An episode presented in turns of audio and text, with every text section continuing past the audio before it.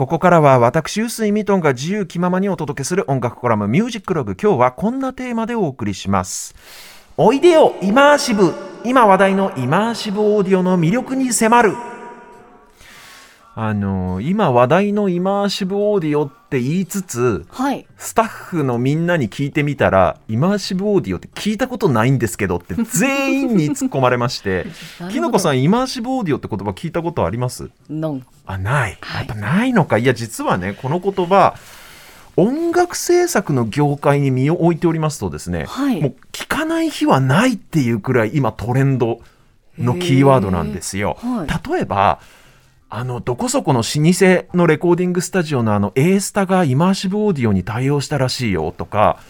あのアーティストの今度の新譜イマーシブオーディオでリリースされるらしいよとかそういうことがねしょっちゅう情報として入ってきてでも実際のところね一般的にこの言葉どのくらい普及してるのかなって確かにはい。僕も肌感覚でよくわからない部分があって、はい。それであえて今日はちょっとこの話したいなと思って、このねイマーシブっていう言葉これ英語なんですけど、はい没入感のあるとか没頭できるっていう意味の単語なんですよ。没没入感のあるオーディオってつまりどういうことっていうと、はいすごく身近な例でいくとね映画館特に最近の新しい映画館とかシネコンとかのさあの、は iMAX の最新設備備えてるような新しめの映画館に行くと例えばはい。飛行機が飛んでいく音が右後方上の方から左前方にこう流れていくとか左の頭上で爆発音が鳴ったりとかそういう 3D みたいな音響効果って結構感じることありません？最近の映画見ててはい。イマーシブオーディオってまさにこれのことで、うん 3D 3D の立体音響のことなんですよ。なんか自分がその音の世界の真ん中にいるみたいな感じで。今までも、はい。今までもでもサラウンドっていうものがあったんですよ。サラウンドシステム。これどういうことかっていうと例えば映画館でもその後ろの方から音がするなんていうのは随分実は昔からあって、うん。ホームオーディオの世界なんかでも5.1チャンネルなんて言ってただの左右のスピーカーのペアじゃなくて5台のスピーカーでもってその視聴者を取り囲んでっていうようなシステムって昔からあったはあったのね。まあ、7台のスピーカーで取り囲むなんてシステムもありますしいろいろあるんですけどいずれにせよそういうのってサラウンドっていうのは結局スピーカーの高さが全部同じなわけですよ。平面的に取り囲まれてるスピーカーに、そのサラウンドにプラスして天井にも高い場所にスピーカーをつけるんです。うんそうすることによって音がこの前後左右だけじゃなくて上下音の上下の動きも感じることができるようになるという。うん。2次元から3次元の音の世界になったよというこの 3D 音響のことをまあイマーシブオーディオというふうに言うんですけれども、ただですねこれ割とこの近年出来上がってきた概念なので、うん企画なんかも乱立状態なんですよ。あ、きのこさん多分リアルタイムじゃないと思うけど昔のビデオテープ VHS となんかソニーのベータとかいろんな企画が乱立してて企画同士の争いがあったみたいにはい。今このイマーシブオーディオとか 3D の立体音響っていうのもオーディオメーカーがいろんな企画を出して争ってるんですよ。覇権争いというかどの企画が生き残るかみたいなねはいはいはい争いがあってそもそもじゃあ全部で何台のスピーカー使えばいいの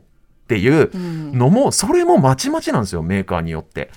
あるメーカーは10本使いなさい。で NHK が推し進めてるイマーシブオーディオの企画なんかだと24台のスピーカーを使いなさいなんていうそのハード面でさえ現状規格がまちまちなんですね。うんでうんただですよいずれにせよスピーカー何本だろうとそれだけの10本20本のスピーカー使うってなると、うんスピーカーの位置とか数とかあるいは部屋の形状とか広さによってやっぱり再生バランスっていうのが統一されないというかう、ん確かに。ね、うんその環境によってだいぶ左右されちゃうじゃないですか。そこで一つ一つの音の要素に対して位置情報をメタデータとして埋め込むんですよ。で、音を再生しながらリアルタイムでその埋め込んだ位置情報をレンダリングして例えばこの音は右後方頭上の5時の方向から左前方の、えーと下の方の11時の方向へ秒速どんくらいのスピードでこの音を流しますなんていうのを演算処理で再現するっていうソフトウェアシステムを併用するっていうのがイマーシブオーディオのすごく大きな特徴なんですね。で最近映画館でよく目にするドルビーアトモスっていうのがまさにそのシステムではい。つまり、まあ、結構複雑な話になっちゃいましたけどただやたらめったらスピーカーをあちこちに配置するっていうハード面での特徴だけではなくて、はい。音の音声データデジタルの音声データに位置情報を埋め込んで音声の動きをソフトでしその制御する、これがイマーシブオーディオの肝なんですね。ただやたらめったらスピーカーを置くだけっていうわけではない。でじゃあこれ何に使うの？っていうふうに言うと真っ先に使用目的で思いつくのがやっぱり映画ですよねうん。なんかその世界に、まあ、それこそ没入できるというか、はい。銃弾が右後方の頭上から爆発音が聞こえるとか、はい飛行機が左の頭上に飛んできたとかね、あるいは雨降ってくる音が上から音がこうちゃんと降りてくる音がするとかね、そういう使い方ってまあ当然ありますよねただ実はこのイマーシブオーディオ 3D 立体音響っていうのが音楽の世界でも実は非常に注目を集めてるんですよ。ええ。音楽にそんなの必要ある？って思いません、ちょっと。思います。ね前後左右から音が飛んでくるとかそんな必要ないじゃないですか別に普通に音楽を楽しむのに。ただこれ実はね先々週かなこのコラムで話したホールの音響の世界にも通じる話なんですけど、人間の耳って天井とか壁とか床とかいろんなところから反響してくる音反射を聞いているっていう話をしたじゃないですか。はい。だからその音がいろんなところから乱反射すれば乱反射するほど人間の耳や脳みそにとってはいい音に聞こえるっていうそういう話だったんですけど例えばですけど音響が非常に優れてるホールでクラシックのオーケストラを録音しようなんていう時にいろんな方向に向けてマイクを立てておくわけです。はい。で天井とか床とかいろんな方向から来る反響音を収録しておく。でその音声データに位置情報を持たせて、頭上とか背後とか左右とかたくさんあるスピーカーから正しいところから鳴らせばはい。まるでホールの客席にいるかのような体験を味わえるというわけなんですよ。そういう意味でもまさに没入型。没頭できるその場にいるようなという意味でイマーシブオーディオなんですね。ええ。だから何も飛行機が飛んでいく音みたいにバイオリンの音を右後方から前方に飛ばそうとかそういう話ではなく なて。スピーカーが増えそして音の要素一つ一つに位置情報を持たせることによっていいホールの音響を再現より正確に再現できるっていう意味で非常に音楽的なメリットもあるということなんですね。もちろん使いようによってはですよポップスとかダンスミュージックで映画の効果音みたいに、えー右後方から頭上から音をビヨーンって動かすみたいな使い方もできますしね、音の表現みたいなのがこうまた世界が広がる可能性が広がるという意味でも非常に今注目されているわけなんですよ。でここまで話してですよ、はい。まあ、冷静に考えてみてくださいよ。そんなスピーカー大量に使うシステム自宅で組めるわけないでしょっていう。自分には全く関係ない話だなと思っている人も多いと思います。はい。まあ、に特に日本の住宅事情ではそのサラウンドの5.1チャンネルの、まあ、2次元のシステムでさえなかなか普及していない現実があるわけですよ。まあそりゃそうですよ。そこでパッと見普通のヘッドホンやイヤフォンでも 3D のこの立体音響を体験できる技術っていうのが近年大変に盛り上がってきておりましてそもそもなんですけど人間の耳って音を聞いて空間を認識するっていう凄まじい能力が本来誰しも備わってましてはい。はい。左耳と右耳それぞれで受信する微妙な空気の振動の差であったりとか、自分のこの耳たぶとか鼻とか髪の毛とかによる乱反射あるいは自分の頭の傾きなんかのデータを脳みそが総合的に瞬時に判断して音が来る方向とか高さとかを無意識のうちに我々判断してるんですよ。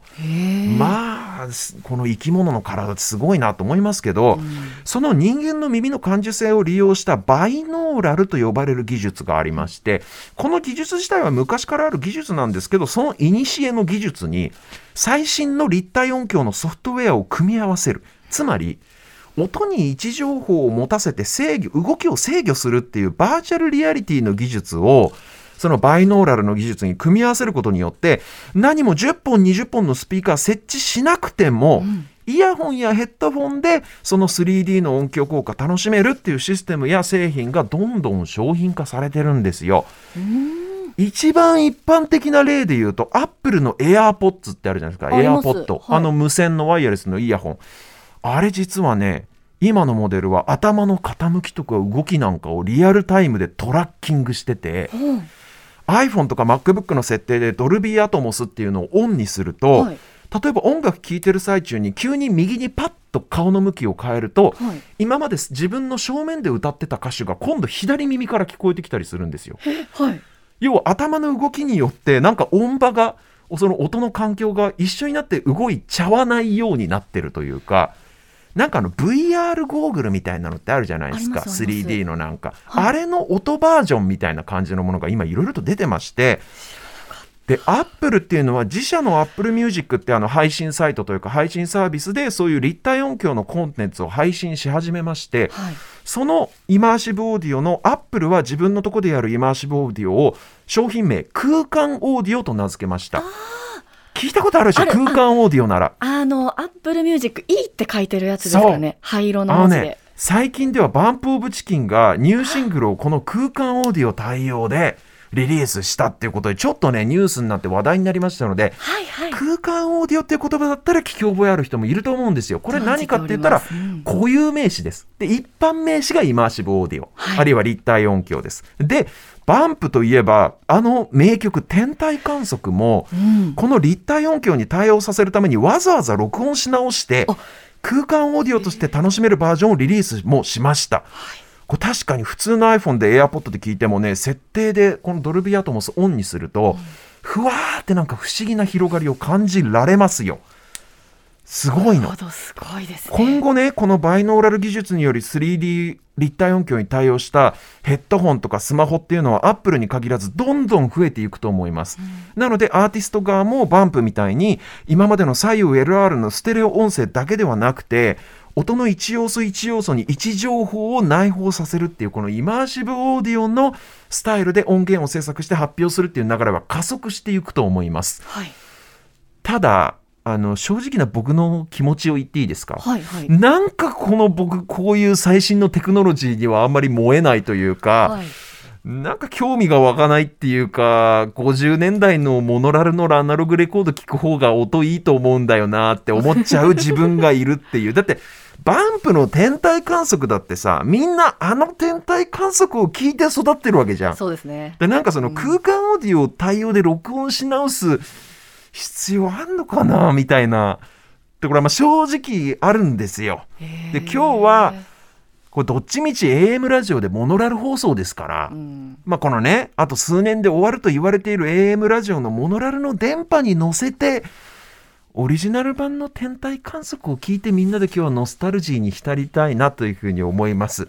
僕なんかもこれ軽音の部室で後輩のバンドが延々とこの曲練習してたのをこう懐かしく放課後の教室とともに、えー 思い出しながら聞きたいと思います。バンプオブチキンのオリジナルバージョンです。天体観測をお聞きください。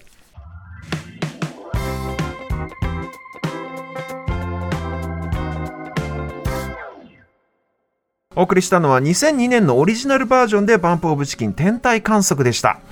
エモいねい。やもうあの好きな人の隣でカラオケで歌ってたのを思い出しましたそういう思い出ね。はいあるよね。サブでもスタッフ全員大合唱だもんな。